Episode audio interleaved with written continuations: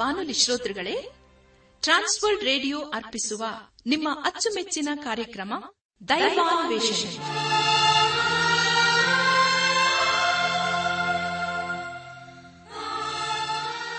ಒಲಮೆಯ ಶ್ರೋತೃ ಬಾಂಧವರೇ ಸೋಮವಾರದಿಂದ ಶುಕ್ರವಾರದವರೆಗೆ ಪ್ರಸಾರ ಮಾಡುವ ದೈವಾನ್ವೇಷಣೆ ಎಂಬ ಆಧ್ಯಾತ್ಮಿಕ ಕಾರ್ಯಕ್ರಮದಲ್ಲಿ ಪಾಲ್ಗೊಳ್ಳಲು ನಿಮ್ಮೆಲ್ಲರನ್ನು ಸಂತೋಷದಿಂದ ಆಹ್ವಾನಿಸುತ್ತೇವೆ. ದೈವಾನ್ವೇಷಣೆ.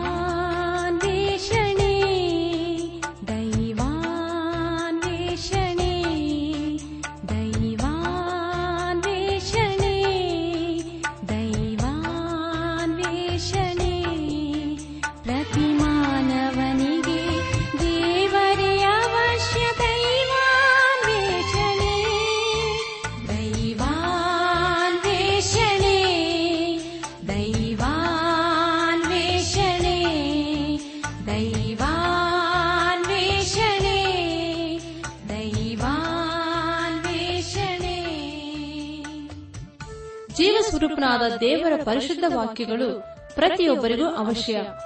ಜೇನುತುಪ್ಪಕ್ಕಿಂತಲೂ ಸಿಹಿಯಾಗಿದ್ದು, ಅಂಧಕಾರದಲ್ಲಿರುವವರಿಗೆ ಬೆಳಕನ್ನು ನೀಡಿ, ದೈನಂದಿನ ಜೀವಿತಕ್ಕೆ ಮಾರ್ಗದರ್ಶನ ನೀಡುವ ವಾಕ್ಯಗಳನ್ನು ನಿಮ್ಮೆಲ್ಲರಿಗೆ ತಿಳಿಸುವುದೇ ನಮ್ಮ ಉದ್ದೇಶ. ಆದ್ದರಿಂದ ಪ್ರಿಯರೇ ಪ್ರಾರ್ಥನಾ ಪೂರ್ವಕವಾಗಿ ಆಲಿಸಲು ಈ ಸುಂದರವಾದ ಗೀತೆಯನ್ನು ಪ್ರಸಾರ ಮಾಡುತ್ತಿದ್ದೇವೆ. ಬನ್ನಿ ಪ್ರಿಯರೇ, ಆಲಿಸಿರಿ.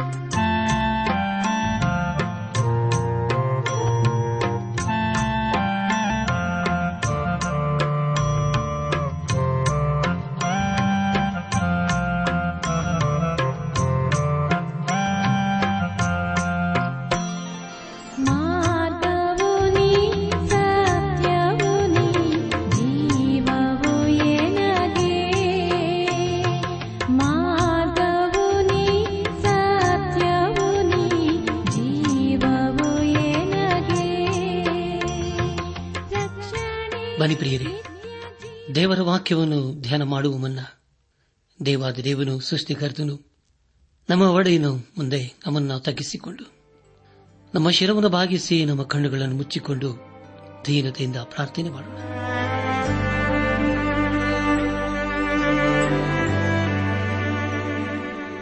ನಮ್ಮನ್ನು ಬಹಳವಾಗಿ ಪ್ರೀತಿ ಮಾಡಿ ಸಾಕಿ ಸಲಹುವ ನಮ್ಮ ರಕ್ಷಕನಲ್ಲಿ ತಂದೆ ಆದ ದೇವರೇ ನಿನ್ನ ಪರಿಶುದ್ಧವಾದ ನಾಮವನ್ನು ಕೊಂಡಾಡಿ, ಹಾಡಿ ಸ್ತುತಿಸುತ್ತವೆ. ದೇವಾದಿ ದೇವನೇ ರಾಜ್ಯಾದಿ ರಾಜ್ಯನೇ ಇರುವಾತನೇ ನೀನೆ ನಮ್ಮ ಜೀವಿತ ಕಾಲವೆಲ್ಲ ನಮಿಗಸ್ತನಾಗಿದ್ದುಕೊಂಡು ಅನುದಿನವನ್ನು ನಾವು ನಡೆಸುತ್ತಾ ಬಂದಿರುವುದಕ್ಕಾಗಿ ನಿನ್ನ ಕರ್ತನೆ ದೇವಾದಿ ದೇವನೇ ಈ ದಿನ ವಿಶೇಷವಾಗಿ, ಕಷ್ಟದಲ್ಲಿ, ಸಮಸ್ಯೆಗಳಲ್ಲಿ, ಅನಾರೋಗ್ಯದಲ್ಲಿ ಇರುವವರನ್ನು ನಿನ್ನ ಕೃಪೆ ಹಸ್ತಕ್ಕೊಪ್ಪಿಸಿಕೊಡ್ತೇವಪ್ಪ ಕರ್ತನೆ, ನೀನೇ ಅವರನ್ನು ಕರುಣಿಸಿ ಅವರಿಗೆ ಬೇಕಾದಂಥ ಪರಿಹಾರ, ಸಹಾಯ ಆರೋಗ್ಯನ ದಯಪಾಲಿಸುವುದೇವ ನಾವೆಲ್ಲರೂ ಆತ್ಮಿಕ ರೀತಿಯಲ್ಲಿ ನಿನ್ನವರಾಗಿ ಜೀವಿಸುತ್ತಾ ಒಂದು ದಿವಸ ನಾವೆಲ್ಲರೂ ನಿನ್ನ ಮಹಿಮೆಯಲ್ಲಿ ಕಂಡು ಬರಲು ಕೃಪೆ ತೋರಿಸಿತು ಕೆಲ ಮಹಿಮೆ ನಿನ್ನ ಮಾತ್ರ ಸಲ್ಲುವುದಾಗಲಿ. ನಮ್ಮ ಪ್ರಾರ್ಥನೆ ಸ್ತೋತ್ರಗಳನ್ನು, ನಮ್ಮ ಒಡೆಯನು, ನಮ್ಮ ರಕ್ಷಕನು, ಲೋಕ ವಿಮೋಚಕನೂ ಆದ ಯೇಸು ಕ್ರಿಸ್ತನ ದೇವಿಯ ನಾಮದಲ್ಲಿ ಸಮರ್ಪಿಸಿಕೊಳ್ಳುತ್ತೇವೆ ತಂದೆಯೇ. ಆಮೀನ್. ನನ್ನ ಆತ್ಮೀಕ ಸಹೋದರ ಸಹೋದರಿಯರೇ, ದೇವರ ಕೃಪೆಯ ಮೂಲಕ ನೀವೆಲ್ಲರೂ ಕ್ಷೇಮದಿಂದ ಇದ್ದೀರಲ್ಲವೇ? ನೀವು ಯಾವಾಗಲೂ ಜೀವವುಳ್ಳ ವಾಕ್ಯದ ಬೆಳಕಿನಲ್ಲಿ ಜೀವಿಸಬೇಕು, ಸಂತೋಷ ಸಮಾಧಾನದಿಂದಿರಬೇಕೆಂಬುದೇ ನಮ್ಮ ಅನುದಿನದ ಪ್ರಾರ್ಥನೆಯಾಗಿದೆ. ಯಾರು ದೇವರ ವಾಕ್ಯಕ್ಕೆ ವಿಧೇಯರಾಗಿ ಜೀವಿಸುತ್ತಾರೋ, ಅಂಥವರೇ ದೇವರ ದೃಷ್ಟಿಯಲ್ಲಿ ಧನ್ಯರು ಎಂಬುದಾಗಿ ದೇವರ ವಾಕ್ಯದಲ್ಲಿ ನಾವು ಓದುತ್ತೇವೆ. ಆದುದರಿಂದ ಪ್ರಿಯರೇ ನಾವು ಯಾವಾಗಲೂ ದೇವರ ವಾಕ್ಯವನ್ನು ಧ್ಯಾನ ಮಾಡುತ್ತಾ ಅದರಂತೆ ಜೀವಿಸುತ್ತಾ ದೇವರ ಆಶೀರ್ವಾದಕ್ಕೆ ನಾವು ಪಾತ್ರರಾಗೋಣ.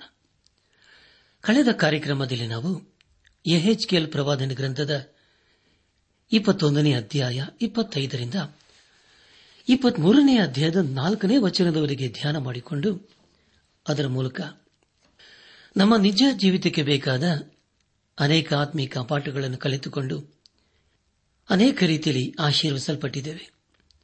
ದೇವರಿಗೆ ಮಹಿಮೆಯುಂಟಾಗಲಿ. ಧ್ಯಾನ ಮಾಡಿದಂಥ ವಿಷಯಗಳನ್ನು ಈಗ ನೆನಪು ಮಾಡಿಕೊಂಡು ಮುಂದಿನ ವೇದಭಾಗಕ್ಕೆ ಸಾಗೋಣ. ಅರಸನಾದ ಚಿತ್ಕಿಯನ ದುರ್ಗತಿ, ಯಹೋದದ ಘೋರ ಪಾಪ, ಪಾಪವು ಯಹೋದದ ಎಲ್ಲ ಅಂತಸ್ತಿನವರನ್ನು ವ್ಯಾಪಿಸಿದ್ದು ಹಾಗೂ ಒಹೋಲಿಬಾ ಹಾಗೂ ಒಹೋಲ ಎಂಬ ಸ್ತ್ರೀಯರ ಕುರಿತು ಸಂಕ್ಷಿಪ್ತವಾಗಿ ನಾವು ತಿಳ್ಕೊಂಡೆವು. ಧ್ಯಾನ ಮಾಡಿದಂಥ ಎಲ್ಲ ಹಂತಗಳಲ್ಲಿ ದೇವಾದ ದೇವನೇ ನಮ್ಮ ನಡೆಸಿದನು. ದೇವರಿಗೆ ಮಹಿಮೆಯುಂಟಾಗಲಿ. ಇಂದು ನಾವು ಎಲ್ ಪ್ರವಾದನ ಗ್ರಂಥದ ಇಪ್ಪತ್ಮೂರನೇ ಅಧ್ಯಾಯ ಹನ್ನೆರಡರಿಂದ ಇಪ್ಪತ್ನಾಲ್ಕನೇ ಅಧ್ಯಾಯದ ಇಪ್ಪತ್ತ ಏಳನೇ ವಚನದವರೆಗೆ ಧ್ಯಾನ ಮಾಡಿಕೊಳ್ಳೋಣ. ಪ್ರಿಯ ದೇವ ಜನರೇ ಈ ವಚನಗಳಲ್ಲಿ ಬರೆಯಲ್ಪಟ್ಟಿರುವಂತಹ ಮುಖ್ಯ ವಿಷಯಗಳು ಕೆಲಬಿನ ಹಳ್ಳಿಯ ಸಾಮ್ಯ ಹಾಗೂ ಯಹೆಜ್ಕೆಲನ ಪತ್ನಿ ವಿಯೋಗದಿಂದಾಗುವ ಸೂಚನೆ ಎಂಬುದಾಗಿ. ಮುಂದೆ ಮುಂದೆ ನಾವು ಧ್ಯಾನ ಮಾಡುವಂತಹ ಎಲ್ಲ ಹಂತಗಳಲ್ಲಿ ದೇವರನ್ನು ಆಚರಿಸಿಕೊಳ್ಳೋಣ. ಯಹೆಚ್ಕೆಲ್ ಪ್ರವಾದನ ಗ್ರಂಥ ಇಪ್ಪತ್ಮೂರನೇ ಅಧ್ಯಾಯ ಹನ್ನೆರಡನೇ ವಚನವನ್ನು ಓದುವಾಗ, ಇವಳು ನಾಯಕೋಪ ನಾಯಕರು ಯೋಧರು ವಿಚಿತ್ರಾಂಬರರು ಅಶ್ವಾರೂಢರು ಯಾರೂ ತಪ್ಪದೆ ಮನೋಹರ ಯುವಕರು ಆದ ಅಶ್ವರರನ್ನು ಮೈಸಿದಳು ಎಂಬುದಾಗಿ.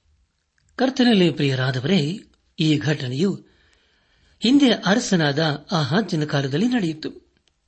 ಇದರ ಕುರಿತು ನಾವು ಎರಡನೇ ಅರಸುಗಳು, ಹದಿನಾರನೇ ಅಧ್ಯಾಯ, ಹತ್ತರಿಂದ ಹದಿನೆಂಟನೇ ವಚನಗಳಲ್ಲಿ ನಾವು ಓದುತ್ತೇವೆ. ದಯಮಾಡಿ ಸಮಯ ಮಾಡಿಕೊಂಡು ಎರಡನೇ ಅರಸುಗಳು, ಹದಿನಾರನೇ ಅಧ್ಯಾಯ ಹತ್ತರಿಂದ ಹದಿನೆಂಟನೇ ವಚನಗಳನ್ನು ಓದಿಕೊಳ್ಳಬೇಕೆಂಬುದಾಗಿ ನಿಮ್ಮನ್ನು ನಾನು ಪ್ರೀತಿಯಿಂದ ಕೇಳಿಕೊಳ್ಳುತ್ತೇನೆ. ಅರಸನಾದ ಆಹಾಜನು ದೇವರು ಅಸಹ್ಯಪಡುವ ಆರಾಧನೆಯನ್ನು ಮಾಡಿ ದೇವರ ಕೋಪಕ್ಕೂ ಹಾಗೂ ದೇವರ ನ್ಯಾಯತೀರ್ಪಿಗೂ ಗುರಿಯಾದನು. ಈಗ ಈ ಸರಳರ ದಕ್ಷಿಣ ರಾಜ್ಯವನ್ನು ಬಾಬೇಲಿನವರು ಆಕ್ರಮಣ ಮಾಡಲಿದ್ದಾರೆ. ಈಗ ದೇವರು ಉತ್ತರ ಹಾಗೂ ದಕ್ಷಿಣದ ಈ ಸರಳರ ರಾಜ್ಯವನ್ನು ನ್ಯಾಯ ತೀರಿಸಲಿದ್ದಾನೆ ಅದಕ್ಕೆ ಕಾರಣ, ಅವರು ಸತ್ಯ ದೇವರನ್ನು ಬಿಟ್ಟು ಬಹುದೂರ ಹೋಗಿದ್ದಾರೆ. ಹಾಗೂ ದೇವರು ಅಸಹ್ಯಪಡುವ ಆರಾಧನೆಯನ್ನು ಮಾಡುತ್ತಾ ಇದ್ದಾರೆ. ಆದುದರಿಂದ ಅಪೋಸನದ ಪೌಲನು ದೇವಜನರನ್ನು ಕೊರೆಂತ ಸಭೆಗೆ ಬರೆದಂತಹ ಎರಡನೇ ಪತ್ರಿಕೆ ಹದಿಮೂರನೇ ಅಧ್ಯಾಯ ಐದನೇ ವಚನದಲ್ಲಿ ಹೀಗೆ ಎಚ್ಚರಿಸುತ್ತಾನೆ ಹೇಗೆಂದರೆ, ಕ್ರಿಸ್ತ ನಂಬಿಕೆಯಲ್ಲಿ ಇದ್ದೀರೋ ಇಲ್ಲವೋ ಎಂದು ನಿಮ್ಮನ್ನು ನೀವೇ ಪರೀಕ್ಷಿಸಿಕೊಳ್ಳಿರಿ. ನಿಮ್ಮನ್ನು ಪರಿಶೋಧಿಸಿಕೊಳ್ಳಿರಿ. ಏನು? ಯೇಸುಕ್ರಿಸ್ತನು ನಿಮ್ಮಲ್ಲಿದ್ದಾನೆಂಬುದು ನಿಮ್ಮನ್ನು ಕುರಿತು ನಿಮಗೆ ಚೆನ್ನಾಗಿ ತಿಳಿದಿಲ್ಲವೋ? ಆತನು ನಿಮ್ಮಲ್ಲಿ ಇಲ್ಲದಿದ್ದರೆ ನೀವು ಅಯೋಗ್ಯರೇ ಎಂಬುದಾಗಿ. ಪ್ರಿಯರೇ, ಇಂಥ ಅದ್ಭುತವಾದಂಥ ವೇದ ವಚನವಲ್ಲವೇ ನಿಮಗಾಗಿ ಮತ್ತೊಂದು ಸಾರಿ ಒತ್ತನೆ. ದಯಮಾಡಿ ಕೇಳಿಸಿಕೊಳ್ಳ್ರಿ. ಅಪ್ಪಸ್ತನದ ಪೌಲನ್ನು ಕೊರಿಂದ ಸಭೆಗೆ ಬರೆದಂತಹ ಎರಡನೇ ಪತ್ರಿಕೆ, ಹದಿಮೂರನೇ ಅಧ್ಯಾಯ, ಐದನೇ ವಚನ. ಕ್ರಿಸ್ತ ನಂಬಿಕೆಯಲ್ಲಿ ಇದ್ದೀರೋ ಇಲ್ಲವೋ ಎಂದು ನಿಮ್ಮನ್ನು ನೀವೇ ಪರೀಕ್ಷಿಸಿಕೊಳ್ಳಿರಿ. ನಿಮ್ಮನ್ನು ಪರಿಶೋಧಿಸಿಕೊಳ್ಳಿರಿ. ಏನು? ಯೇಸು ಕ್ರಿಸ್ತನು ನಿಮ್ಮಲ್ಲಿದ್ದಾನೆಂಬುದು ನಿಮಗೆ ಕುರಿತು ನಿಮಗೆ ಚೆನ್ನಾಗಿ ತಿಳಿಯುವುದಿಲ್ಲವೋ? ಆತನು ನಿಮ್ಮಲ್ಲಿಲ್ಲದಿದ್ದರೆ ನೀವು ಅಯೋಗ್ಯರೇ ಎಂಬುದಾಗಿ. ನನ್ನ ಆತ್ಮಿಕ ಸಹೋದರ ಸಹೋದರಿಯರೇ, ಈ ವಾಕ್ಯದ ಬೆಳಕಿನಲ್ಲಿ ನಮ್ಮನ್ನು ನಾವು ಪರೀಕ್ಷಿಸಿಕೊಳ್ಳುವುದು ಒಳ್ಳೆಯದಲ್ಲವೇ? ನಾವು ಯೇಸು ಕ್ರಿಸ್ತನ ಪ್ರೀತಿಯಲ್ಲಿ ಮಾರ್ಗದಲ್ಲಿ ನಡೀತಾ ಇದ್ದೇವೆಯೋ? ಇದೇ ಪ್ರಶ್ನೆಯನ್ನು ಯೇಸು ಕ್ರಿಸ್ತನು ಪೇತರನಿಗೆ ಯೋಹಾನ್ ಬರೆದಂತ ಸುವಾರ್ತೆ ಇಪ್ಪತ್ತೊಂದನೇ ಅಧ್ಯದ ಕೊನೆಯ ಭಾಗದಲ್ಲಿ ಕೇಳಿದನು. ಇಲ್ಲಿಗೆ ಯಹಜ್ಕೆಲ ಪ್ರವಾದನೆ ಗ್ರಂಥದ ಇಪ್ಪತ್ಮೂರನೇ ಅಧ್ಯಾಯವು ಮುಕ್ತಾಯವಾಯಿತು. ಇಲ್ಲಿವರೆಗೂ ದೇವಾದಿ ದೇವನೇ ನಮ್ಮ ನಡೆಸಿದನು. ದೇವರಿಗೆ ಮಹಿಮೆ ಉಂಟಾಗಲಿ. ಮುಂದೆ ನಾವು ಯಹಜ್ಕೆಲ್ ಪ್ರವಾದನೆ ಗ್ರಂಥದ ಇಪ್ಪತ್ತ ನಾಲ್ಕನೇ ಅಧ್ಯಾಯವನ್ನು ಧ್ಯಾನ ಮಾಡಿಕೊಳ್ಳೋಣ. ಮುಂದೆ ಮುಂದೆ ನಾವು ಧ್ಯಾನ ಮಾಡುವಂತಹ ಎಲ್ಲ ಹಂತಗಳಲ್ಲಿ ದೇವರನ್ನು ಆಶ್ರಯಿಸಿಕೊಂಡು ಮುಂದೆ ಮುಂದೆ ಸಾಗೋಣ. ಈ ಅಧ್ಯದಲ್ಲಿ ನಾವು ಕಿಲುಬಿನ ಹಳ್ಳಿಯ ಸಾಮ್ಯ ಹಾಗೂ ಪ್ರವಾದಿಯಾದ ಯಹೆಜ್ಕೆಲನ ಪತ್ನಿ ಯೋಗದಿಂದ ಆಗುವ ಸೂಚನೆ ಎಂಬುದಾಗಿ. ಪ್ರಿಯ ದೇವಜನರೇ, ಮುಂದೆ ನಾವು ಧ್ಯಾನ ಮಾಡುವಂತಹ ಎಲ್ಲ ಹಂತಗಳಲ್ಲಿ ದೇವರನ್ನು ಸರಿಸಿಕೊಳ್ಳೋಣ ಈ ಎರಡು ಘಟನೆಯ ಮೂಲಕ ದೇವರು ಇಸ್ರಾಲರ ಸಂಗಡ ಮಾತಾಡುತ್ತಾನೆ. ಹೆಚ್ಕೆಲ್ ಪ್ರವಾದನೆ ಗ್ರಂಥ ಇಪ್ಪತ್ತ ನಾಲ್ಕನೇ ಅಧ್ಯಾಯ. ಪ್ರಾರಂಭದ ಎರಡು ವಚನಗಳಲ್ಲಿ ಹೀಗೆ ಓದುತ್ತೇವೆ. ಯಹೋಯಾಕೀನನು ಸರಿಯಾದ ಒಂಬತ್ತನೆಯ ವರ್ಷದ ಹತ್ತನೆಯ ತಿಂಗಳಿನ ಹತ್ತನೆಯ ದಿನದಲ್ಲಿ ಯಹೋವನ ಈ ವಾಕ್ಯವನ್ನು ನನಗೆ ದಯಪಾಲಿಸಿದನು. ನರಪುತ್ರನೇ ಈ ದಿನದ, ಇದೇ ದಿನದ ಹೆಸರನ್ನು ಬರೆದುಕೋ. ಇದೇ ದಿನದಲ್ಲಿ ಬಾಬೇಲಿನ ಅರಸನು ಯರೂಸಲೇಮಿಗೆ ಮುತ್ತಿಗೆ ಹಾಕಿದ್ದಾನೆ ಎಂಬುದಾಗಿ. ಕರ್ತನ ಪ್ರಿಯ ಸಹೋದರ, ಸಹೋದರಿಯರು, ಇಲ್ಲ ಏಜ್ಗೆಲನು ಮೊದಲನೇ ಸಾರಿ ತಾನು ಹೇಳುವ ಸಂದೇಶದ ಸಮಯದ ಕುರಿತು ತಿಳಿಸುತ್ತಿದ್ದಾನೆ. ಈಗಾಗಲೇ ಅರಸನಾದ ನವಗದ್ ನೇಚರನು ಯರೂಸೆಲಮನ್ನು ಮುತ್ತಿಗೆ ಹಾಕಿದ್ದಾನೆ. ಈ ಎಲ್ಲ ಸಂಗತಿಯು ಏಜ್ಗಳನಿಗೆ ಚೆನ್ನಾಗಿ ತಿಳಿದಿತ್ತು. ಪ್ರಿಯರೇ, ಇಂದಿನ ಕಾಲದಲ್ಲಿ ಇದ್ದಾಗೆ ಅಂದಿನ ಕಾಲದಲ್ಲಿ ಸಂದೇಶವನ್ನು ಕಳಿಸಿಕೊಡುವುದಕ್ಕೆ ಯಾವ ವ್ಯವಸ್ಥೆಯೂ ಇರಲಿಲ್ಲ. ಆದರೆ ಒಂದೇ ಒಂದು ಸಂಗತಿ ಅದೇನೆಂದರೆ ದೇವರು ತಿಳಿಸುವ ಸಂದೇಶದ ವಿಧಾನವೇ ಮುಖ್ಯ ವ್ಯವಸ್ಥೆಯಾಗಿತ್ತು. ಇಪ್ಪತ್ತ ನಾಲ್ಕನೇ ಅಧ್ಯಾಯ. ಆರನೇ ವಚನವನ್ನು ಓದುವಾಗ ಕರ್ತನಾದ ಯೋವನಿ ಇಂತೆನ್ನುತ್ತಾನೆ. ಹಾ, ರಕ್ತಮಯವಾದ ಪಟ್ಟಣದ ಗತಿಯನ್ನು ಏನು ಹೇಳಲಿ? ಆ ಹಳ್ಳಿಯ ಕಿಲುಬು ಬಿಟ್ಟು ಹೋಗದೆ ಅದರಲ್ಲೇ ಲೆಪ್ಪವಾಗಿದೆಯಲ್ಲ? ಮಾಂಸದ ತುಂಡುಗಳನ್ನು ಸಿಕ್ಕಿ ಸಿಕ್ಕಿದ ಹಾಗೆ ತೆಗೆದುಬಿಡು. ಇದಕ್ಕೆ ಕ್ರಮದ ಚೀಟಿ ಇಲ್ಲ ಎಂಬುದಾಗಿ. ಪ್ರಿಯ ದೇವಜನರೇ, ಮತ್ತೆ ಇಲ್ಲಿ ನಾವು ಯರೂಸೆಲೆಮಿಗೆ ರಕ್ತಮಯವಾದ ನಗರವೆಂಬುದಾಗಿ ಕರೆಯಲಾಗಿದೆ. ಈಗ ತಾನೇ ಕೇಳಿಸಿಕೊಂಡ ವಿಷಯ ಅದು ದೇವರು ತಿಳಿಸುವ ವಿಧಾನವಾಗಿದೆ. ಈ ಎಲ್ಲ ಸಂಗತಿಗಳು ನಮ್ಮೆಲ್ಲರಿಗೆ ಅನ್ವಯವಾಗುತ್ತದೆ. ನಮ್ಮ ಧ್ಯಾನವನ್ನು ಮುಂದುವರೆಸಿ ಎಹೆಚ್ಕೆಲ್ ಪ್ರವಾದನೆ ಗ್ರಂಥ ಇಪ್ಪತ್ತ ನಾಲ್ಕನೇ ಅಧ್ಯಾಯ, ಹದಿನೈದು ಹಾಗೂ ಹದಿನಾರನೇ ವಚನಗಳನ್ನು ಓದುವಾಗ ಯೋಹವನ್ನು ಇನ್ನೊಂದು ವಾಕ್ಯವನ್ನು ನನಗೆ ದಯಪಾಲಿಸಿದನು. ನರಪುತ್ರನೇ ಈಗೋ ಒಂದೇ ಏಟ್ಲಿನಿಂದ ನಾನು ನಿನಗೆ ನೇತ್ರಾನಂದವಾಗಿರುವವಳನ್ನು ನಿನ್ನಿಂದ ತೆಗೆದು ಬಿಡುವೆನು ಆದರೂ ನೀನು ಗೋಳಾಡಬೇಡ, ಅಳಬೇಡ. ನಿನ್ನ ಕಣ್ಣೀರು ಸುರಿಯದಿರಲಿ ಎಂಬುದಾಗಿ.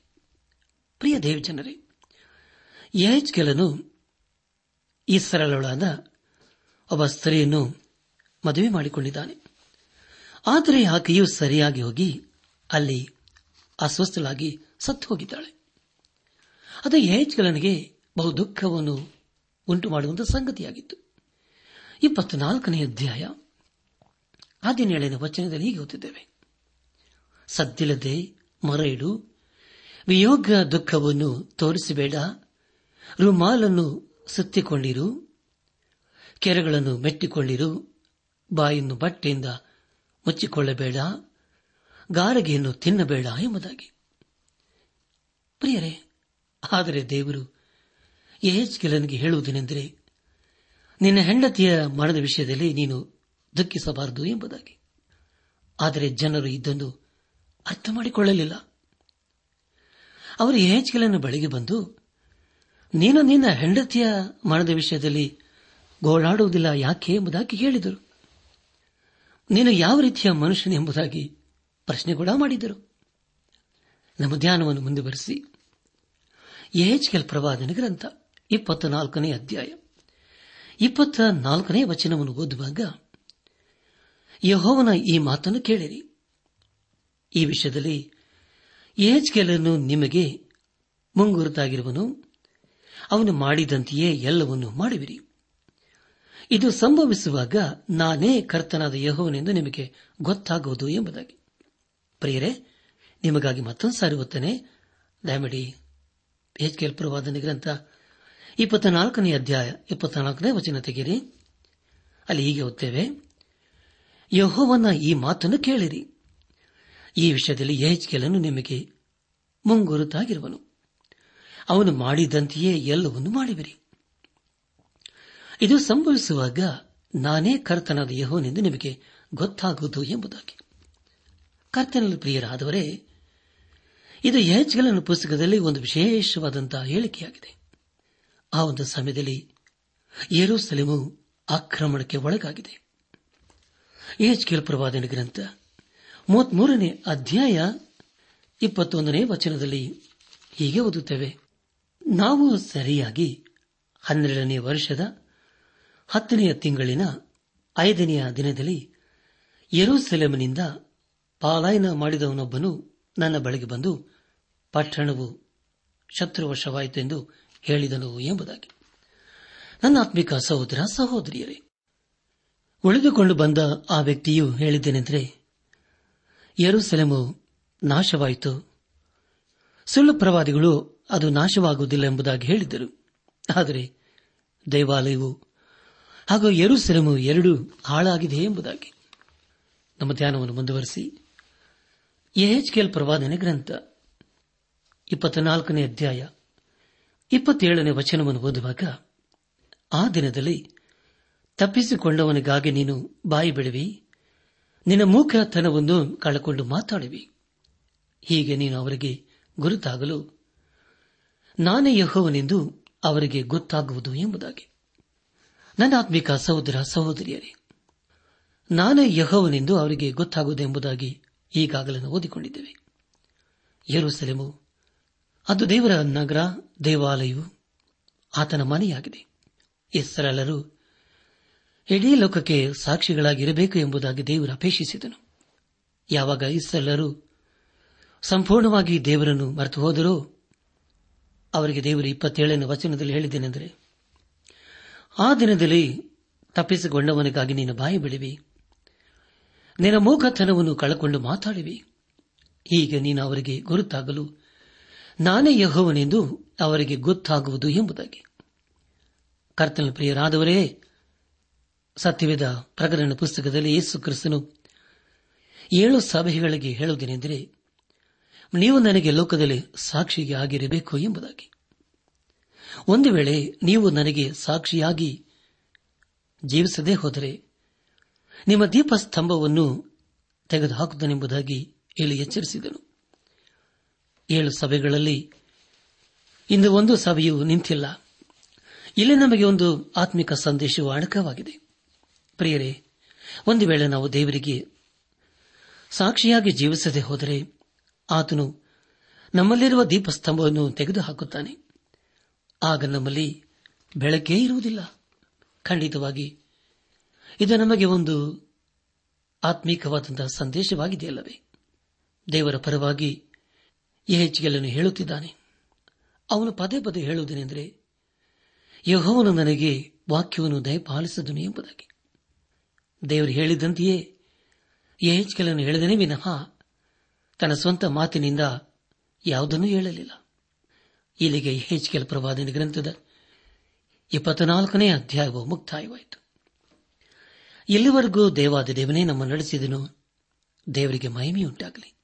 ಮುಂದೆ ನಾವು ಯಹೆಚ್ಕೆಲ್ ಪ್ರವಾದನ ಗ್ರಂಥದ ಇಪ್ಪತ್ತೈದನೇ ಅಧ್ಯಾಯವನ್ನು ಧ್ಯಾನ ಮಾಡೋಣ. ಇಪ್ಪತ್ತೈದರಿಂದ ಮೂವತ್ತೆರಡನೇ ವಚನದವರೆಗೆ ಒಂದು ವಿಶೇಷವಾದ ಭಾಗ ಎಂಬುದಾಗಿ ಕರೆಯಲಾಗುತ್ತದೆ ಇದರಲ್ಲಿ ಇಸ್ರಾಯೇಲರ ಸುತ್ತಮುತ್ತಲೇ ಇರುವ ದೇಶಗಳ ಕುರಿತು ಹೇಳುವ ಪ್ರವಾದನೆ ಇದಾಗಿದೆ. ಇಲ್ಲಿವರೆಗೆ ಯೆಹೆಜ್ಕೇಲನು ಯೆರೂಸಲೇಮಿನ ಹಾಗೂ ಅದರಲ್ಲಿದ್ದ ಇಸ್ರಾಯೇಲರ ಕುರಿತು ಪ್ರವಾದನೆ ಹೇಳುತ್ತಿದ್ದನು ಇಲ್ಲಿವರೆಗೆ ಸುಳ್ಳು ಪ್ರವಾದಿಗಳು ಯರೂಸಲೇಮು ಹಾಗೂ ಇಸ್ರಾಲರ ವಿಷಯದಲ್ಲಿ ಸುಳ್ಳು ಸುಳ್ಳಾಗಿ ಹೇಳಿ ಅನೇಕರನ್ನು ಮೋಸಪಡಿಸುತ್ತಿದ್ದರು. ಅರಸನಾದ ನೆಬಕತ್ ನೇಚರನು ತನ್ನ ಸೈನ್ಯದೊಂದಿಗೆ ಬಂದು ಯರೂಸಲೇಮನ್ನು ಆಕ್ರಮಣ ಮಾಡಿಕೊಂಡನು. ಇಲ್ಲಿವರೆಗೆ ಯೇಜ್ಕೆಲನು ಯರೂಸಲೇಮಿನ ಕುರಿತು ಪ್ರವಾದಿಯನ್ನು ಹೇಳಿದ್ದನು. ಆದರೆ ಇನ್ನು ಮುಂದೆ ಅದರ ಕುರಿತು ಹೇಳುವುದಿಲ್ಲ. ಈಗ ಇಸ್ರಾಳರ ಸುತ್ತಮುತ್ತಲಿರುವ ದೇಶಗಳ ಕುರಿತು ಪ್ರವಾದಿನ ಹೇಳುತ್ತಿದ್ದಾನೆ. ಮುಂದೆ ಅವರ ಗತಿಯೇನು ಈ ಇಪ್ಪತ್ತೈದನೇ ಅಧ್ಯಾಯದಲ್ಲಿ ನಮಗೆ ಒಂದು ಅದ್ಭುತವಾದಂತಹ ಸಂದೇಶವು ಅಡಕವಾಗಿದೆ. ಯೆರೂಸಲೇಮಿನ ಅವಶೇಷಗಳ ಮೇಲೆ ನಿಂತುಕೊಂಡು ಪ್ರವಾದಿಯಾದ ಎರಮೀನು ಗೋಳಾಡುತ್ತಿದ್ದಾನೆ. ಆದರೆ ಮತ್ತೊಬ್ಬ ಪ್ರವಾದಿಯು ಯೆರೂಸಲೇಮನ್ನು ಕಂಡು ಗೋಳಾಡಲಿಲ್ಲ. ಈಗ ಯಹೆಚ್ಗಳನ್ನ ಹೆಂಡತಿಯು ತೀರಿ ಹೋಗಿದ್ದಾಳೆ. ಆದರೆ ದೇವರವನಿಗೆ, ನಿನ್ನ ಹೆಂಡತಿಯ ಮರಣದ ವಿಷಯದಲ್ಲಿ ಅಳಬಾರದು ಎಂಬುದಾಗಿ ಈಗಾಗಲೇ ಹೇಳಿದ್ದನು.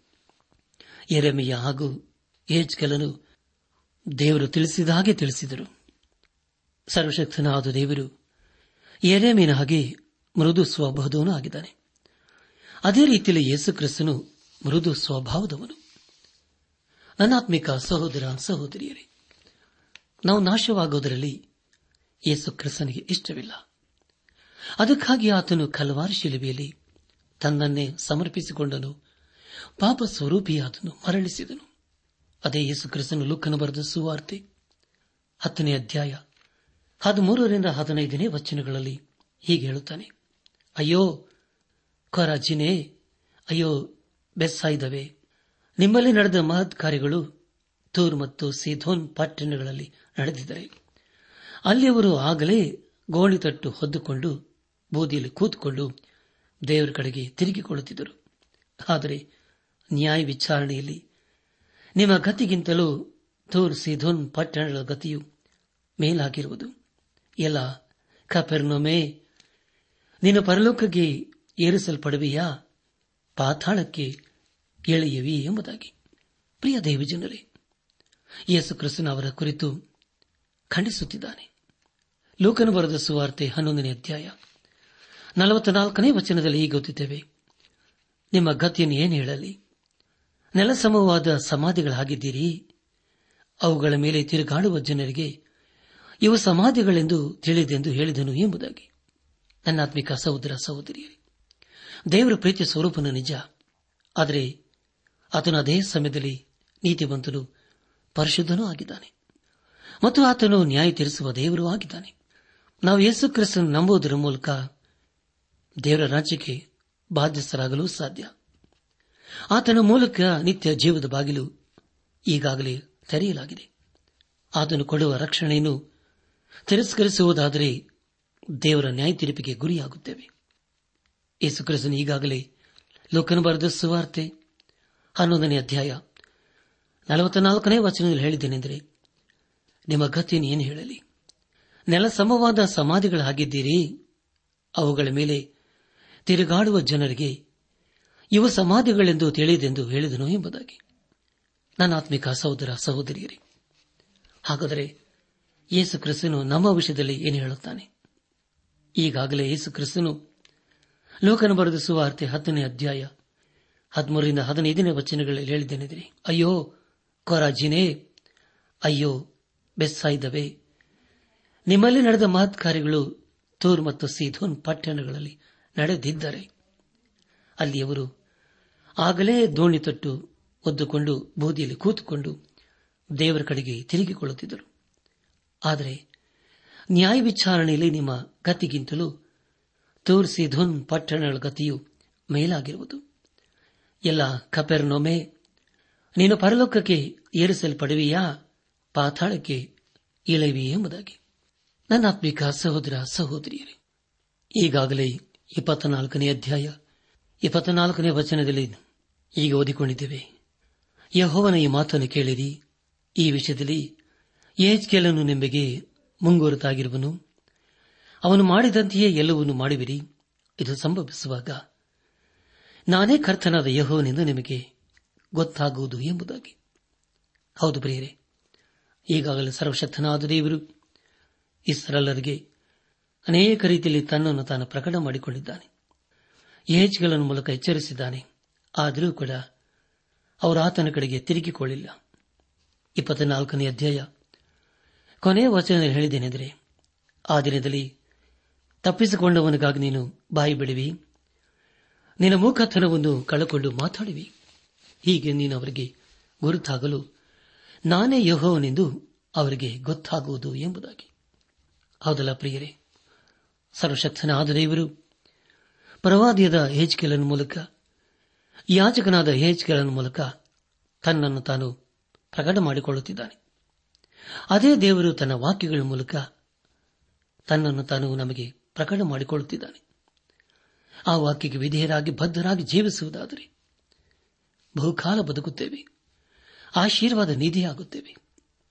ಅದನ್ನೇ ದೇವರು ನಮ್ಮ ಜೀವಿತದಲ್ಲಿ ಅಪೇಕ್ಷಿಸುವನಾಗಿದ್ದಾನೆ ಈ ಸಂದೇಶವನ್ನು ಆಲಿಸುತ್ತಿರುವ ನನ್ನ ಆತ್ಮಿಕ ಸಹೋದರ ಸಹೋದರಿಯರೇ, ಆಲಿಸಿದ ವಾಕ್ಯದ ಬೆಳಕಿನಲ್ಲಿ ನಮ್ಮ ಜೀವಿತವನ್ನು ಪರೀಕ್ಷಿಸಿಕೊಂಡು, ತಿದ್ದಿ ಸರಿಪಡಿಸಿಕೊಂಡು, ಕ್ರಮಪಡಿಸಿಕೊಂಡು ನಾವು ಎಲ್ಲ ಬಿದ್ದು ಹೋಗಿದ್ದೇವೆ. ಯಾವ ವಿಷಯದಲ್ಲಿ ಸೋತು ಹೋಗಿದ್ದೇವೆ. ಯಾವ ವಿಷಯದ ಮೂಲಕ ನಾವು ದೇವರನ್ನು ಅವಮಾನಪಡಿಸುತ್ತಾ ಇದ್ದೇವೆ ಎಂಬ ಸಂಗತಿಗಳನ್ನು ಗ್ರಹಿಸಿಕೊಂಡವರಾಗಿ. ದೇವರ ಮೆಚ್ಚುವಂತದನ್ನು ಮಾಡುತ್ತಾ, ದೇವರ ಆಸೆ ಪಡುವಂತಹ ಸಂಗತಿಗಳನ್ನು ಬಿಟ್ಟು ಬಿಟ್ಟು ಆತನ ಮಾರ್ಗದಲ್ಲಿ ನಾವು ಜೀವಿಸುತ್ತಾ, ಆತನ ಆಶೀರ್ವಾದಕನ ಪಾತ್ರರಾಗೋಣ. ಪ್ರಿಯ ದೇವ ಜನರೇ, ಇದು ಒಂದೇ ಒಂದು ಜೀವಿತ, ಇದು ಬೇಗನೆ ಗತಿಸಿ ಹೋಗ್ತದೆ. ಆ ದಿನವೂ ನಮ್ಮ ಜೀವಿತದಲ್ಲಿ, ಆ ಗಳಿಗೆಯು ನಮ್ಮ ಜೀವಿತದಲ್ಲಿ ಬರುವುದಕ್ಕೆ ಮುಂಚಿತವಾಗಿ ಹಿಂದೆ ನಾವು ದೇವರ ಕಡೆಗೆ ತಿರುಗಿಕೊಳ್ಳೋಣ. ಯೇಸು ಕ್ರಿಸ್ತನನ್ನು ನಮ್ಮ ಸ್ವಂತ ರಕ್ಷಕನೆಂಬುದಾಗಿ ಅಂಗೀಕರಿಸಿಕೊಂಡು ಆತನ ಮಾರ್ಗದಲ್ಲಿ ಜೀವಿಸುತ್ತಾ ಆತನ ಆಶೀರ್ವಾದಕ್ಕೆ ಪಾತ್ರರಾಗೋಣ. ಹಾಗಾಗುವಂತೆ ತಂದೆಯಾದ ದೇವರು, ಯೇಸು ಕ್ರಿಸ್ತನ ಮೂಲಕ ತಮ್ಮೆಲ್ಲರನ್ನು ಆಶೀರ್ವದಿಸಿ ನಡೆಸಲಿ.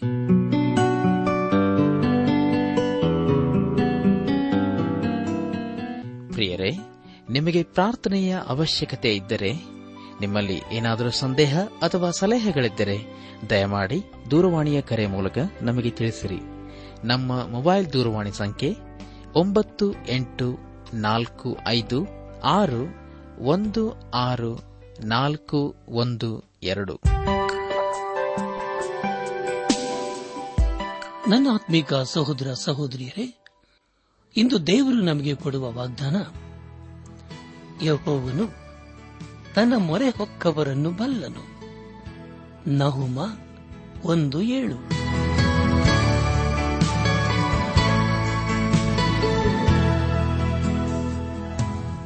ದೈವಾನ್ ವೇಷಣೆ ಕಾರ್ಯಕ್ರಮ ಹೇಗಿತ್ತು ಪ್ರಿಯರೇ? ದೇವರ ವಾಕ್ಯ ಹಾಗೂ ಸುಮಧುರ ಹಾಡುಗಳನ್ನ ನೀವು ಆಲಿಸಿದ್ದಕ್ಕಾಗಿ ಅಭಿನಂದಿಸುತ್ತೇವೆ. ನಾವು ಪ್ರಸಾರ ಮಾಡುವ ಹಾಡುಗಳು ನಿಮಗೆ ಮೆಚ್ಚುಗೆಯಾದರೆ ನಮಗೆ ತಿಳಿಸಿರಿ. ನಮ್ಮ ಕ್ಯಾಸೆಟ್ ಹಾಗೂ ಹಾಡಿನ ಪುಸ್ತಕ ಬೇಕಾದಲ್ಲಿ ಈ ದಿನವೇ ಪತ್ರ ಬರೆಯಿರಿ ಅಥವಾ ದೂರವಾಣಿ ಸಂಖ್ಯೆಗೆ ಕರೆ ಮಾಡಿ.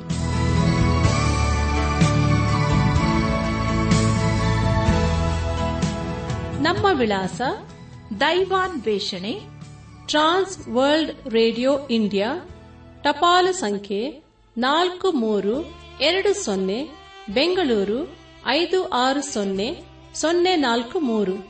ನಮ್ಮ ಇಮೇಲ್ ವಿಳಾಸ K A N T T B at radio eight eight two dot com ನಮಸ್ಕಾರ ಪ್ರಿಯರೇ.